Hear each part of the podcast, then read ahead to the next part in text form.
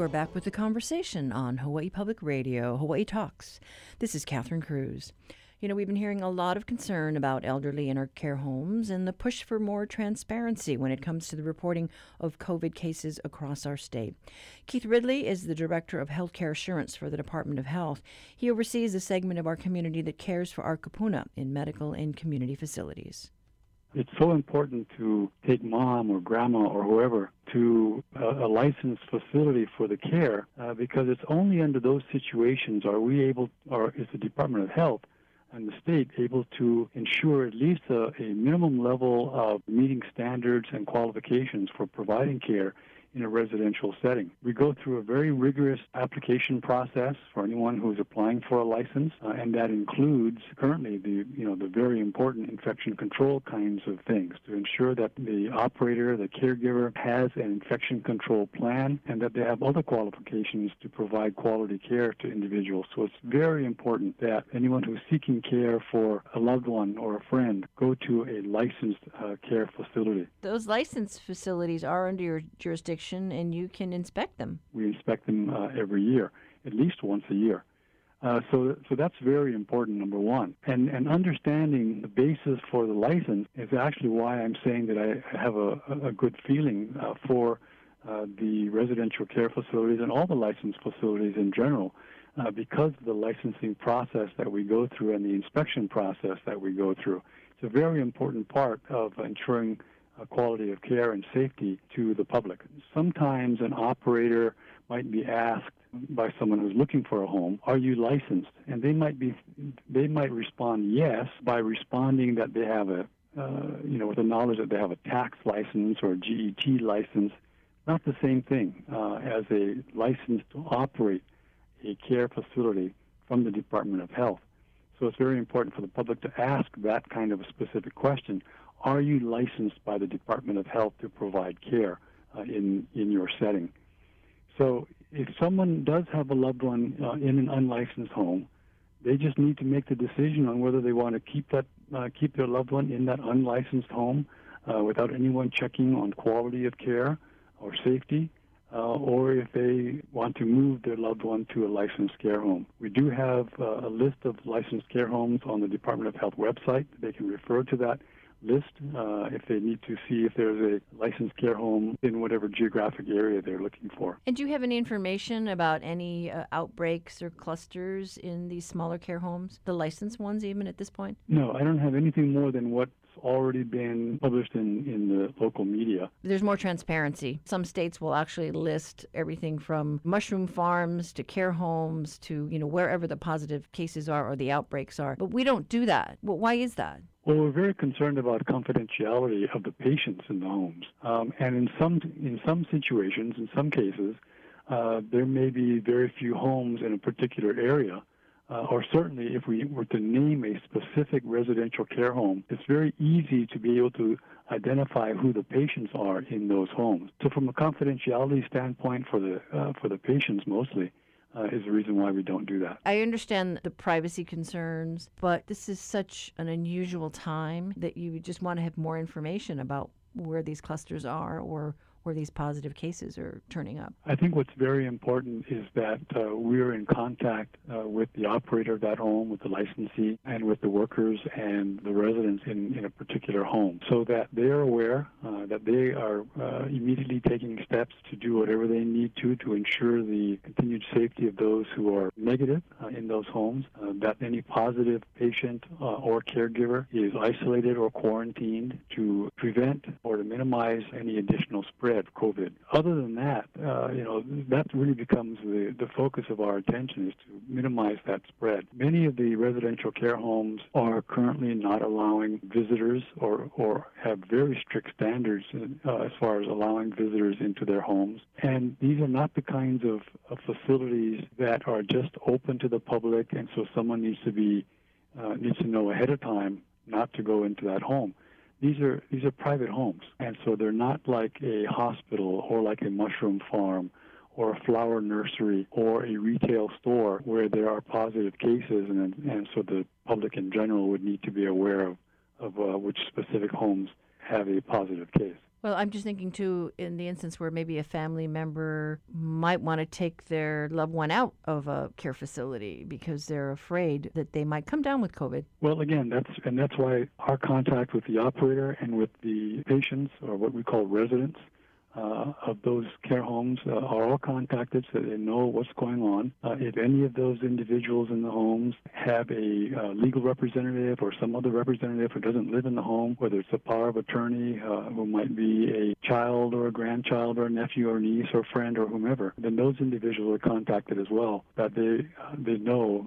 what the circumstances are in those homes. Is there anything that you can share with us about the state of PPE and getting some of that? That protective equipment out to the, the smaller care homes? The availability of PPE, first of all, has improved uh, significantly uh, since the early start of the of the pandemic, when uh, PPE became quickly uh, in short supply or or even non-existent in some situations. So there have been a lot of PPE then brought into the state by HIEMA and through the Department of Health through other programs and organizations, and that PPE is available to facilities uh, that need that PPE. Initially, we were looking most mostly at the larger facilities like the hospitals and skilled nursing facilities where they have a lot of people going in and out of those facilities, whether it's patients or workers or what have you. And the uh, smaller facilities, the smaller care homes, uh, don't have that kind of turnover. So they had a, a more difficult time uh, trying to get uh, the limited supplies of PPE.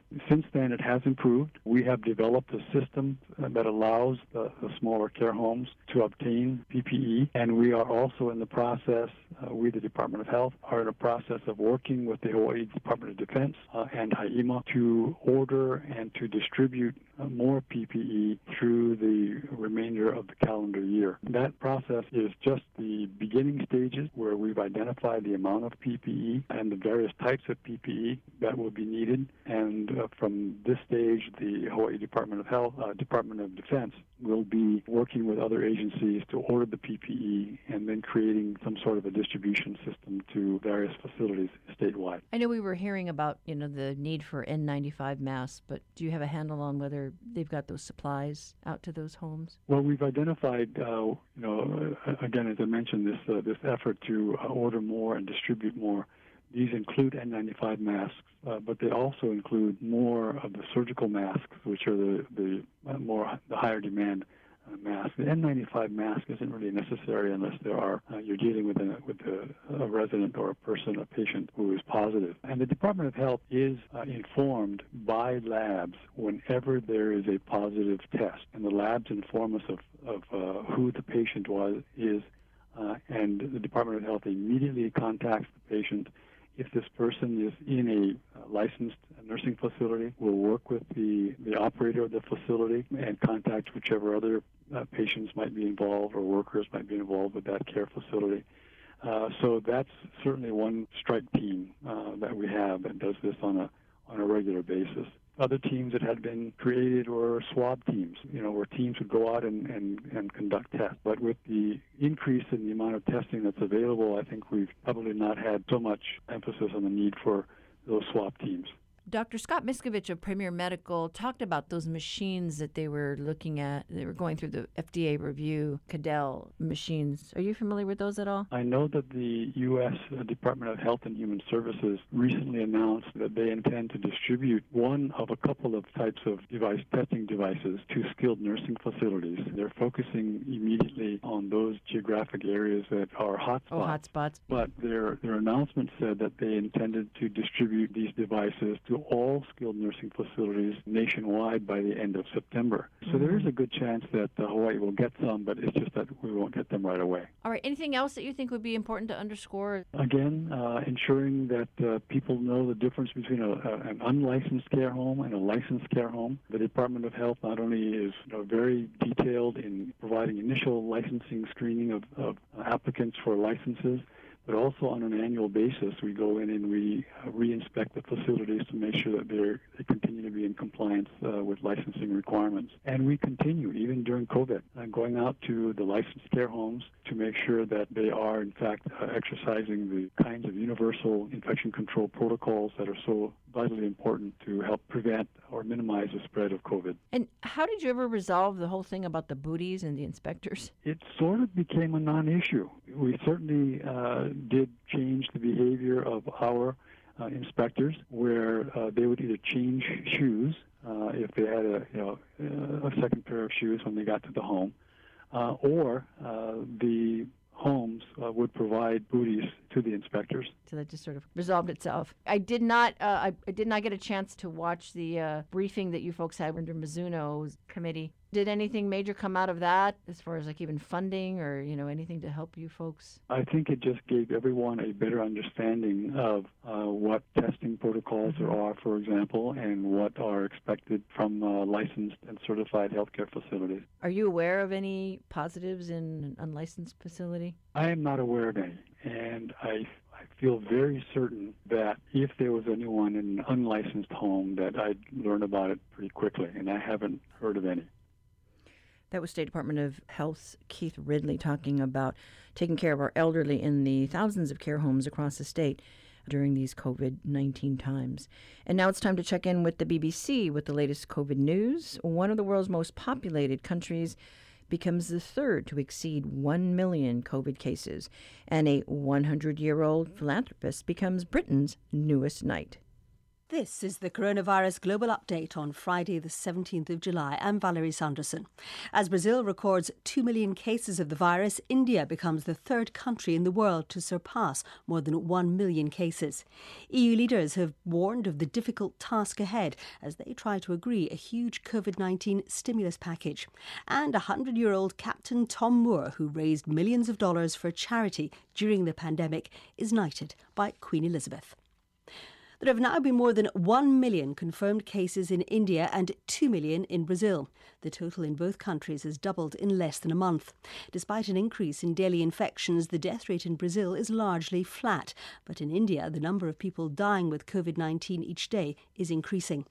Until now, big cities like Delhi and Mumbai have been the worst affected. Now, more rural areas in the south, east, and west of the country are seeing significant rises. India went into a nationwide lockdown in March when there were just a few hundred cases. It was lifted last month, but some medics, like Dr. Harjit Singh Bhati from Delhi's Manipal Hospital, say that was a mistake. The reopening of lockdown is also a major cause for it because first thing is that the lockdown period was not used appropriately for uh, breaking the chain of transmission. And secondly the lockdown was reopened without any further planning to how to control the virus in Brazil, a thousand deaths have been recorded daily since late May. A former health minister has compared it to several aeroplanes packed with Brazilians crashing every day for the past seven weeks. Two million people there are known to have caught the virus. One of those infected is President Jair Bolsonaro. But that still hasn't stopped him trying to play it down. He repeated his call for the economy to fully reopen, even as he remains in isolation in the presidential palace. Não podemos continuar sufocando a economia. We can't go on suffocating the economy. The lack of a salary, the lack of jobs can kill and kills more than the virus itself. European Union leaders have hunkered down in Brussels for a summit to try to agree a huge coronavirus recovery fund. The German Chancellor, Angela Merkel, said differences between members remained large and she couldn't realistically predict agreement this time. The sentiment was echoed by the European Commission President, Ursula von der Leyen. The stakes couldn't be higher. If we do it right, we can overcome this crisis stronger and emerge stronger from the crisis. All the necessary pieces are on the table and a solution is possible. And the solution, that is what our people in Europe expect from us, because it's their jobs that are at stake. Meanwhile, in Britain, the Prime Minister Boris Johnson has changed the official advice on going to work in England as the government further relaxes coronavirus restrictions. Instead of urging people to work from home if possible, employers will have more discretion to ask people to return to the workplace. What we're saying is that where employers decide uh, with their employees that it's safe to come back uh, to work, then people should come back to work, and provided that that can be done in a in a COVID secure way. To China now, where the government has cancelled hundreds of flights in and out of Urumqi, the capital of the far western region of Xinjiang, after detecting new coronavirus infections there. The city has reported 17 confirmed cases of COVID 19, as Stephen McDonell reports. News of a coronavirus cluster in Urumqi only came out today, and already the authorities there are imposing widespread restrictions on people's movements. The underground train system has stopped operating, as have many public buses. On Chinese social media, some people are saying they're now being told not to leave their housing estates. Scientists in the US and Hong Kong have developed a treatment for hard surfaces like door handles, which they believe can help to stop the spread of coronavirus. It involves applying a coating similar to that used to protect wooden floors and then adding a mineral which attacks the virus. Professor William Ducker from Virginia Tech University has been involved in the project. We only invented it like two months ago, so we don't really know how long it lasts. It definitely lasts two months, but we expect it to last for years. We've checked it with various American standard tests, like slashing it with a razor blade to see whether the coating will peel off, and it does very well in that coating.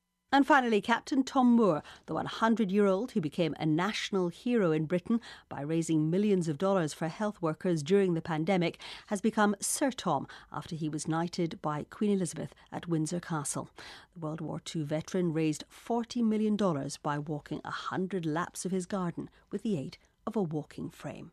Good for him and stay safe. This is the Coronavirus Global Update.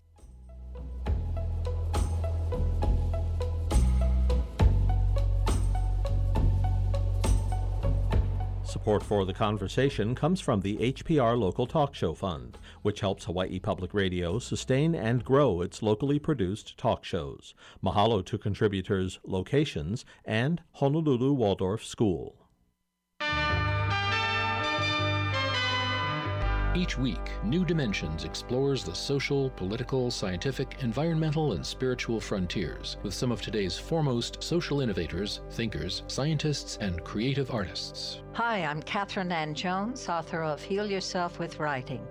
Next time on New Dimensions, I'll be talking about self healing through writing and a deeper dialogue with the self. Sunday morning at 11. This is The Conversation on statewide member supported Hawaii Public Radio. Coming up, your backyard quiz.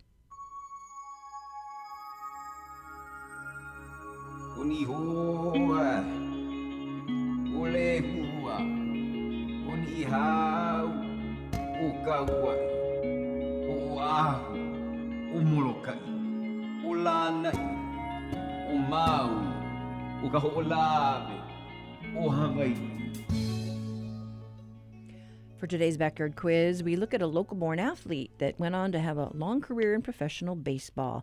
Standing tall with an imposing six foot three inch frame, Jerome Williams was a formidable opponent to the batters he faced off against throughout his 13 year career in the majors.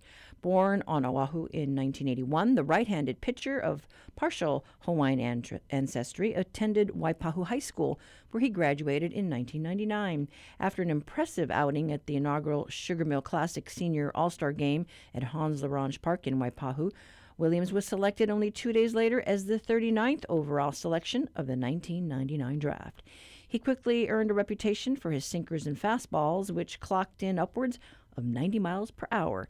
He was affectionately known by his teammates as Puka for the puka shell necklace he wore. Throughout his career, he played for a number of teams and even had stints in Taiwan, Mexico, and Puerto Rico. Williams retired in 2016 after his final season with the St. Louis Cardinals, walking away from the sport with over 600 strikeouts to his name. But for today's backyard quiz, can any baseball buffs out there tell us which team drafted Waipahu's own Jerome Williams into the majors in the first place? Call 941 3689 or 877 941 3689 if you know the answer. The first one to get it right gets a reusable tote bag that tells people you got it right.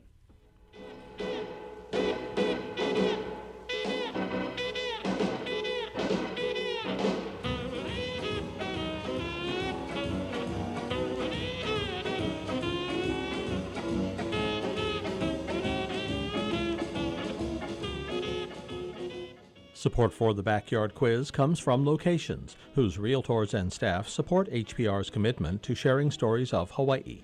Updated property listings, including virtual tours and a mobile app, at locationshawaii.com.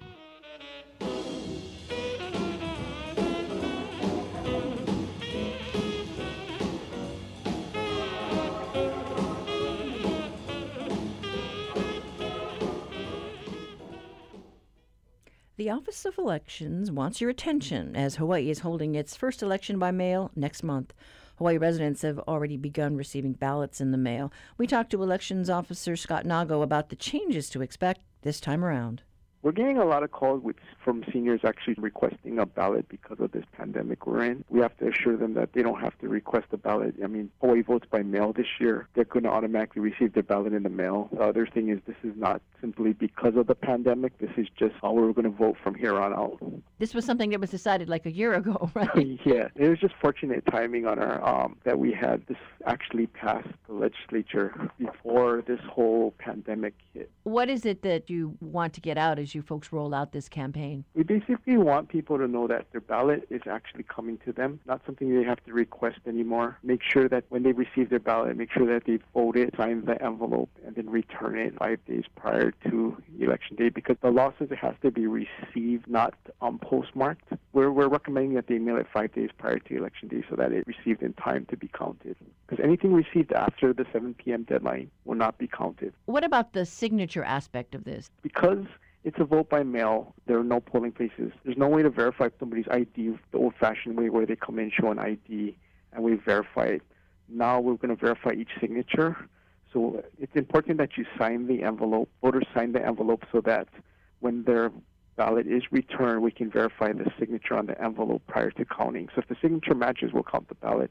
If it doesn't match, uh, we'll notify the voter and they have five days after the election to actually come in and correct that situation. So we're just trying to hit as many people as possible to let them know that we actually do vote by mail this year. Make sure you do sign your ballot. If you're familiar with the whole um, absentee mail process from last year, there should really be no change to you. It's the people that actually go to the polls. We don't want them going to a polling place this year because a lot of people are so repetitious that they would just automatically go to the same place they've been voting at for years. And we don't want them going to a place that's actually not open. So we just want to let people know that we vote by mail this year. Your ballot will come to you starting July 21st. And will there be anything down at City Hall? So starting July 27th, running all the way till 7 p.m. on election day, there will be voter service centers on Honolulu Hale and Kapolei Hale where voters can actually go in and, um, and register if they miss the registration deadline, reg- register and vote, as well as um, accessible voting. If they need a replacement ballot, they can pick up a replacement ballot. And how will it work for the neighbor islands? Same thing. They'll have voter service centers throughout their island. I know the County of Hawaii will have one at the West Hawaii Civic Center, as well as the Aupuni Center, which is across the street from the county building. The County of Kauai will have one in the administration's conference room, and then Maui will have one at the Velma McWayne Center, as well as on, Lanai at the police station and at the Mitchell Pauole Center on Molokai. So if people still want to go somewhere, yes, they can still choose to vote in person at one of these locations. We're recommending that you mail your ballot in five days prior to the election day because of the you know the USPS transit time. But if you're going to hold on to your ballot and you want you're one of those people that like to wait to the very end to vote,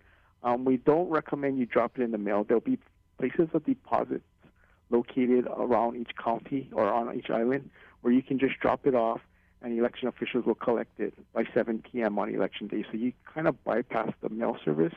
It'll go directly to an election official. But it's not like you can just go down to Honolulu Hale and pick up a ballot there. I believe you would have to call them up, and it's one of the places instead of them mailing you a replacement, you can go pick it up. It's a whole new ball game. I mean, you probably won't need all the volunteers that you normally ask for to staff all the polls. No, but it's a different it's the focus is different because now we're going to need more people to process the ballots to count because mail is a whole different process where you'd have to open up all the envelopes and process them and count them. And we're going to have to do that centrally now rather than at each polling place.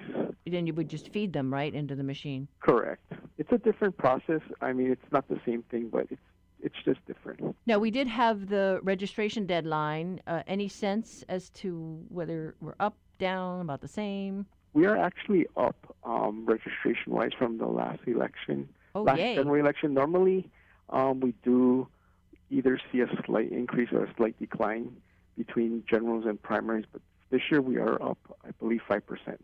Oh, well, that's a good thing. Yeah, and if you did miss the deadline, um, you, like I said, you can always register in person and vote in person at a voter service center starting uh, um, July 27th. And I know the deadline for registration was also the day uh, when uh, they had resumed some of the swearing in of our new citizens. So they got their ballots, and, and hopefully they they registered in time for that deadline. I think it's important that voters remember to sign their ballot. Um, not their ballot, sign the return envelope prior to returning it. Without a signature, or if your signature doesn't match, your ballot will not be counted. You you will be notified, but you will and you will have five days to go in and correct that. But why take that chance and just sign your ballot on the front end, mail it in, and not have to worry about it? And so when can we start seeing those ballots in our mailboxes? July 21st is when they should be hitting home. And you need them in the mail by They need to be received by August 8, 7 p.m., not postmarked. So we're recommending you mail it five days prior to allow for that transit time with the United States Postal Service. or if you want to wait to the last minute, You know, go down then. off at a place of deposit. And a list of those places of deposit can be found at our website at elections.hawaii.gov. We do have enough volunteers, and we do have a bigger space this year for social distancing. Is it down to the Capitol? No, we'll be at the, actually at the convention center. And how many volunteers do you normally get? Normally, in a, a polling place model, we'll get 4,000 election day officials statewide. We're down to maybe 200 to 300 statewide. So that's all you need? Yes. And how does that work as far as even like the poll observers? Is there equal number? Yes, so we did send a letter off to the parties to allow them to submit names, and we took all the names that they submitted. Various shifts, as long as they filled the shift, we uh, accommodated them. I want to encourage voters to um, check their registration to make sure it's accurate, I mean, up to date. So they can do that at our website at elections.hawaii.gov with a driver's license or a state ID. Ballots are not forwardable through the USPS, so it's important that you have the most current mailing address on file. That was State Elections Officer Scott Nago talking about what you need to know for the mail in voting for the upcoming primary. For links to find out more about the election process, head to our website, hawaiipublicradio.org.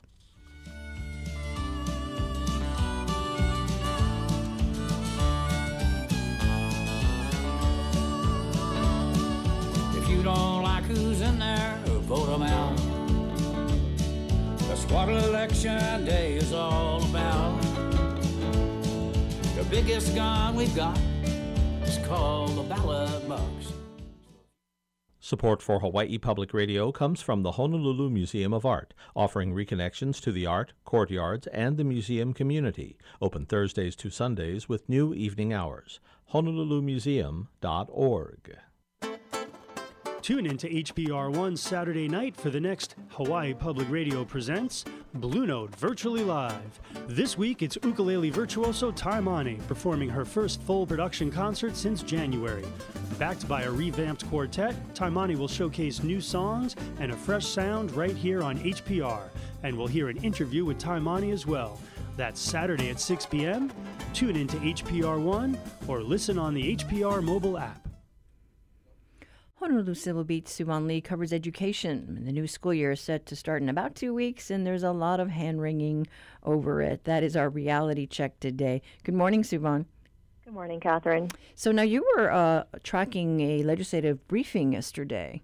Yes, there was a Senate Special Committee hearing uh, with the Department of Health and the Department of Education, and it was quite a long hearing, but um, a lot of um, a lot of fireworks, I guess you could say, were flying during this uh, during this session, during this briefing about the DOE school reopening framework when schools do come back um, on August fourth. And I understand that there were some calls to possibly push that date off. Sure. So there were more vocal senators, I would say, at this briefing yesterday, one of whom was Senator Kurt Fevella of Ewa Beach, um, him reflecting his constituents' concerns. That is, he was pushing the DOE Superintendent Christina Kishimoto to consider delaying the start of school from August 4th to after Labor Day.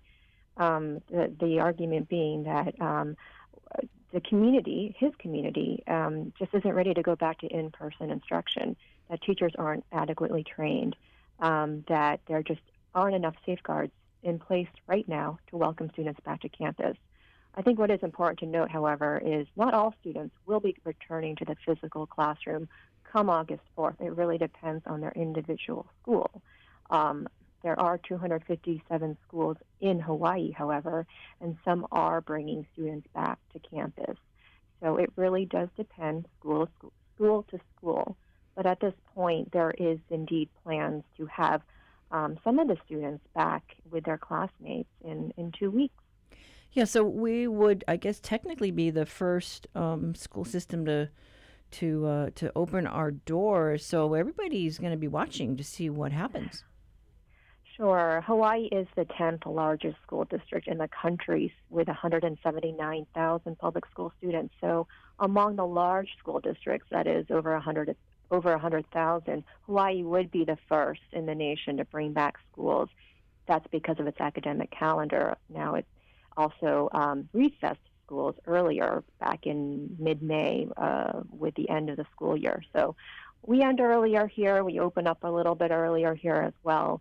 So Hawaii is going to be definitely um, one of those first school districts to reopen, and this is in the context of uh, a climate in which many of the school districts around the U.S. are announcing how they plan to bring students back to campus in the fall. Some of them, in fact, are choosing to go online only um, for for the fall, at least, um, including Los Angeles Unified School District, which is the second largest school system in the country. But of course, that area of Southern California, that area of the country, has seen surging coronavirus cases. So it is really modified according to the environment. Now, I know folks were concerned about Kishimoto's uh, decision on the distancing three feet, six feet, uh, as far as you know keeping the distance for some students. But uh, because the health department was there, uh, I mean, what you know, th- their position on this uh, carried pretty much a lot of weight, yeah. Right. Um, what was interesting is that I think this was the first hearing in which the DOE and DOH appeared in tandem before the Senate Special COVID Committee to um, discuss the reopening plan. The DOE has been operating with DOH guidance, and Sarah Park and Bruce Anderson, the two health officials who were in attendance yesterday, um, really backed the DOE's reopening plan. Both of them asserting that it was important for schools, um, for some some kids, especially the younger ones, to come back into the school environment because they need that socialization. Because these are the critical years to gain that development. Um, neither of them are making any bones about the fact that there are no uh, that there are no risks. I mean, this is there is no ideal solution here. Everyone knows that. Whether you keep kids at home, that's a problem for working parents. If you bring them back, teachers could be at risk, students could be at risk. There was this concept of the Ohana bubble that was floated by Sarah Park, in which you keep younger kids with one teacher in a single classroom throughout the day. But that, of course, begs the question of when they return home, who are they interacting with? You know, what are they doing outside of the school? So, it, it there's there's no ideal solution here, I think, is the general takeaway. But the health officials did tell the uh, legislators yesterday that, in their opinion, you assume the risk to present or to at least alleviate some of the um, hardship with, with being home and not getting schooling. I think everyone has an opinion about what is going to work best. Teachers have their opinion, parents have their own opinion but it, it is certainly a uh, an interesting time right now um, as we zoom towards August 4th. They just need to hear some assurance about the uh, health risks, and so uh, that was good for families to to get that take uh, from DOH. But thanks so much, Suevon. Sure, you're welcome. That was reporter Suevon Lee with today's reality check. To read her story, visit civilbeat.org.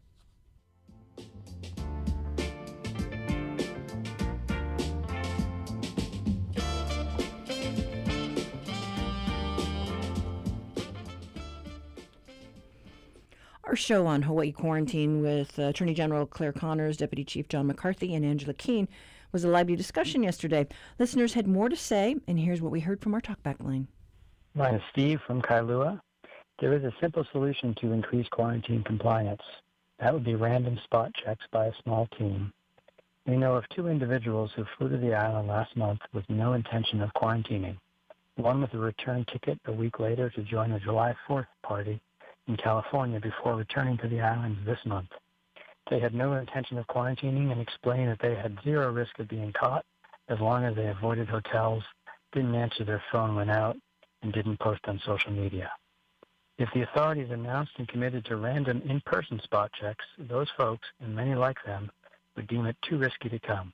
It is a simple solution that does not strain our police or other resources. Thank you. My name is Ernest Shi. I'm calling from Oahu. I had just come back from Singapore, and they enforce the quarantine very strongly by making a phone call to each person on a daily basis and having them turn on their cell phone video and show them where their location is and maybe send a GPS location. Thank you. Uh, bye bye. And thanks for the feedback. If you have a comment about any of our shows, you can call our talkback line 808 792 8217 or email us at hawaiipublicradio.org.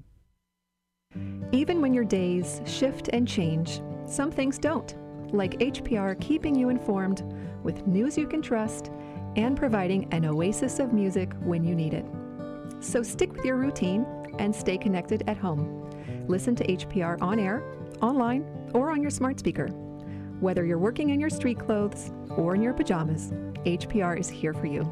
Just ask your smart speaker to play Hawaii Public Radio. This morning, HPR's Noe Tanigawa joins us to talk about what happens to a community of fragile families when it gets hit during this health and economic crisis. Good morning, Noe. Good to talk with you, Catherine. It's been a great show today. So you've been Well, you know, uh, spending time out on the Mhm. west side. Yeah. Well, I don't know how many of us, you know, even think about the West Side when we wake up in the mornings and, you know, just realize how, how different the climate is, how different the way of life is out there. And, um, you know, even before the COVID pandemic hit, the West Side of Oahu had a different kind of lifestyle going on. According to Aloha United Way uh, figures, 24% of people on that coast were in poverty before the pandemic, and that's more than twice the state average. Our state average is 11%. Before COVID, almost 40% of people on that Waianae coast were food insecure, um, according to Alicia Higa. And she's the director of health promotion and community wellness there at the Waianae Coast Comprehensive Health Center. And people call it the COMP out there. It's the, the emphasis on comprehensive because they really do it all. It's healthcare services to housing, employment counseling. I mean, what they do is fill in the gaps over there. And it was cool because Alicia gave me an example. Right, look, we all know that when the education department closed some of their meal distribution sites, um, we know when that happened. She says many keiki up in the valleys or with their families on the beach there on the Waianae coast lost access. So she and her staff of six used their neighborhood contacts, other parts of the comp team pitched in to track down all the kids, and they've provided uh, over 120,000 meals to Keiki Kupuna this way just by going into the valleys and beaches wherever they have to. She says it really takes creativity, teamwork, will, and she says they also pray. it still is a lot of work and there's still not enough food. There's still not enough resources. There's still not enough staff and people to be able to accommodate all the needs of our community right now. One of the things that our community struggles with is that you know i think a lot of the organizations in town they're able to just focus on one piece of the problem whereas in Waianae, we're not close to all these other organizations and we really have to be the problem solvers and figure out how to piece things together because we're one organization having to do the, the job and roles of what people in town, they're able to use many organizations to tackle those problems. Here out in Waianae, we have to kind of just figure it out and make things work because it's needed. Yeah, I mean, you had Alicia Higa there, and that's kind of the Molokai attitude, right? Uh, right here on Oahu, a town feels kind of remote uh, to people out there, Catherine. Yeah, you know, uh, if folks don't go out there often, yeah, you, you know, you don't you don't see them. You don't think about you know that community. I fortunately go out there uh, to swim, and uh, you know, I I, uh, Mhm. I see one I comp up there, and, and it is a rock. It it really uh, anchors that community. It is. It is the major social service provider on that entire coast. I mean, in the area of food alone, they distribute Hawaii Food Bank provisions uh, to about 5,000 people a month.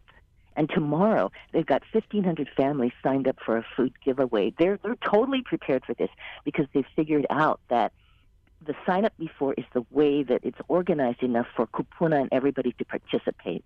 You know, we've had those huge food donations at Aloha Stadium in central Oahu, but outlying communities said they need this. So last week out in Windward, a thousand families got their uh, additional food, but um, you know, they had openings in their giveaway up until that day. Out in Waianae, they were filled up within hours. They have a waiting list now for the meals that are going to be available tomorrow. It's it, the need is really clear. Okay, well, I, I'm sure there's going to be long lines of cars. I'll have to make that note if I go out in that neighborhood. There's going to be a traffic jam. Yeah, the, the pickup is going to be at Waianae Mall. And Lena Alakanana, Director of Community Health Services there at the comp, says they ask all of the people they serve, it's 2,500 clients at least since this pandemic be- began, they ask them, what is your number one concern? And they say food. After that, it's rent or mortgage and utilities. And thanks to Aloha United Way funding, they've got this COVID 19 rent and utility assistance program. And Kanana says this is a lifeline. I would say majority of what we are seeing is probably in the 30 to 50 age range. We're talking about people who have been in the workforce for 10, 15 years and are now like caught by surprise. They range from construction workers, dental hygienists, hairdressers, people in the tourism industry, in the airline industry. I mean, all walks of life these are our essential people. And this rent and utility assistance program is available statewide, by the way. Funds are available now. It's the CRUA, COVID 19 Rent and Utility Assistance Program. So it's distributed by county, so you can access that. The moratorium on evictions, by the way, has been extended to the end of August, but nobody is going to breathe easy because Kanana says now it's been three, four months, employers could be forced to start dropping health coverage. And that's what they're looking at now. Now, Alicia Higa says the huge burgeoning of need in her community has been so tough to witness. Through the food distributions, the first couple were really hard for us because we had a lot of people in that age group that Lena just described, between 30 and 50, who were so embarrassed to have to come through a line for food. They've never been in a situation where they couldn't provide for their families. And I get emotional thinking about it because we had grown men in our lines just they felt like they needed to explain why they were there and their eyes were tearing and they were so embarrassed but you know they had this uh, obligation to their family to make sure that they had food and so they would get in line. And we do have other people in our community who are used to coming in and getting food but for the most part we're seeing a lot more families who have never been in this situation where they had to ask for food. Waianae Coast Comprehensive Health Center, they double the value of their SNAP, you know, the food stamp assistance when you're buying local produce, also when you're buying eggs or local meat and all of that at their farmers market. And that farmers market is going to be happening tomorrow too, Catherine, okay. at Waianae Mall. All right. So uh, that's where folks uh, need to go uh, if they need a hand with food. But thanks so much, Noe. Sure, thank you. We've been chatting with Noe Tanigawa. She's been checking up on the needs of the Waianae Coast. Find her story online at hawaiipublicradio.org.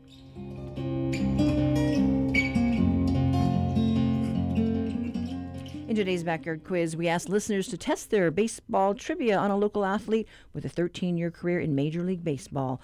Waipahu High School graduate Jerome Williams pitched for a handful of teams and even spent some time playing outside of the United States.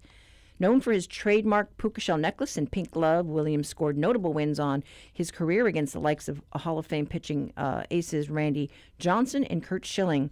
And throughout his major league career, Williams was a reliable addition to the pitching staffs of the Chicago Cubs, the Washington Nationals, the Philadelphia Phillies, and more.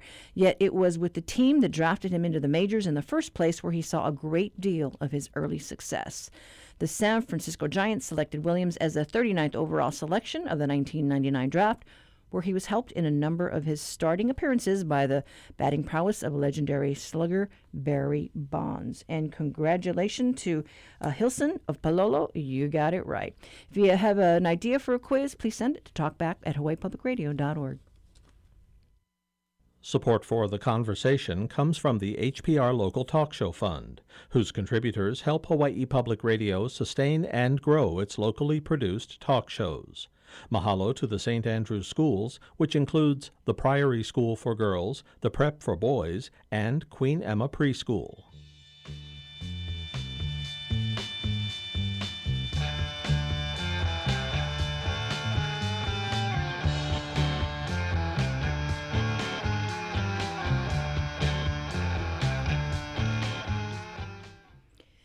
This weekend kicks off the Iron Butterfly Challenge, and if you've not heard about it, Legacy of Life is behind the virtual event. It lets you run, walk, or paddle in a virtual race over the next couple of days. It didn't start out to be a fundraiser, but was meant as a way to connect families helped by organ or tissue donors. Its memorial uh, ceremony, traditionally held in the spring, had to be canceled because of COVID 19. Here's Legacy of Life's Nancy Downs talking about it. Usually it's held in April. So when it was, we were quarantined starting in March, we knew that we weren't going to be able to do that. At first, we thought, well, we will probably be able to do it in August. But of course, as things happened, it doesn't look like we know exactly when COVID 19 is going to let up. So I um, had heard of virtual races. A few other organizations like Legacy of Life Hawaii in Texas and Alabama had done um, virtual races. My own son lives in northern Washington and he does virtual races, uh, virtual marathons, and he knew all about it as well. So I thought, I'm just going to give this a try. And it's been a wonderful journey for us because it has brought together all kinds of participants from all over the world. Most of them are connected to organ donation in one way or another. We have many transplant recipients who are doing the Iron Butterfly Challenge, as well as donor families that are working together. There's a donor family group on Maui that's calling themselves the Maui Butterfly Team for the Iron Butterfly Race, and there's about 20 of them and obviously they're, they're not going to run together, but they will be doing the challenge together in spirit at different in different ways. In one respect, somebody commented to me that he really liked the idea of the virtual race because it encouraged a connection between healthy living and taking care of yourself and organ donation. And I thought that was an interesting perspective as well. The platform that we're using is called Run Sign Up. The organizations that do what Legacy of Life Hawaii does in Texas and Alabama had told me that they couldn't say enough good things about Run Sign Up. So I enlisted them. It's a great platform and they also have the ability to give donations and do fundraising on their platform. And I was so surprised because I didn't turn on the fundraising piece at first. I was so surprised that we got so many donations in the first few days. So that was just gratifying to know people were not only registering, but even after they registered, they were giving donations as well. And there are those who can't, for whatever reason, participate in the race, and they were giving donations. So right now we have about 115 participants, and every morning I get up and I check the stats, and every morning we get a few more. They're, like I said, they're from uh, all over. Um, we have two uh, women from Germany who are doing the 5K their way. and they don't even know each other. They're connected through Alex O'Loughlin. He apparently has a fan club that is Alex O'Loughlin Fan Club for Organ Donation. Oh, wow, Mr. Five O. I know. So they're big followers of Hawaii Five O.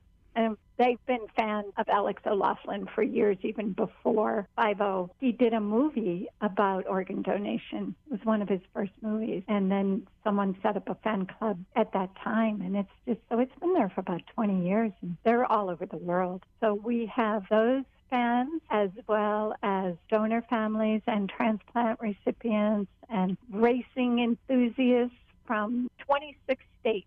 70% are from Hawaii.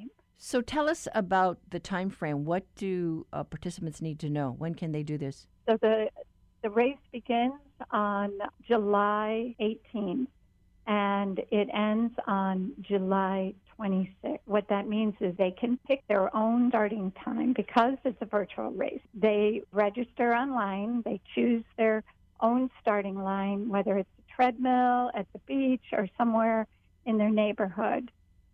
5K is 3.1 miles, so they can plot their race course on their computer using Google Maps, or they can download a smartphone app such as Strava and track their distance automatically as they walk, run, or paddle. And some people have Garmin watches as well. They can do it that way too. Can you talk about the need? Because what you folks do with your organization, COVID or not, there are families that are desperately waiting for a transplant. There are more than 300 people in Hawaii right now who are waiting for a life saving organ, and there are 110,000 people on the mainland waiting. So the need is great not only for, for organs, but also for things like cornea for people who need eyesight, you know, and there is a great need for tissue especially cornea. There's also a great need for skin donation and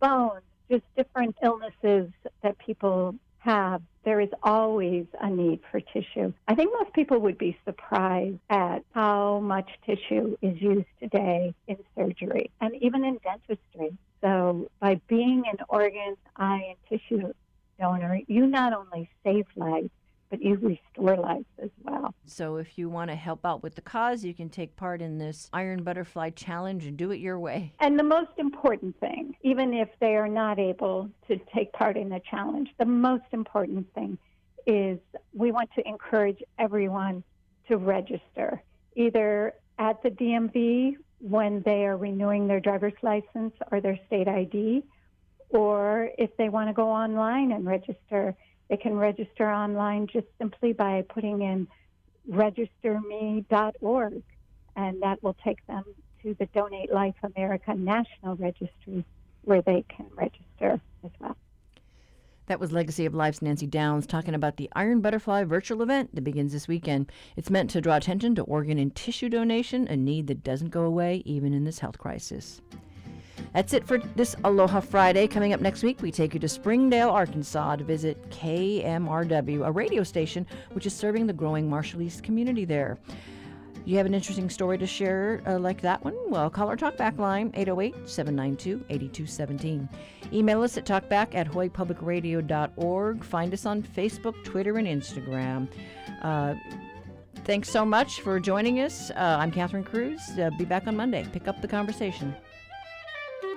Thank you.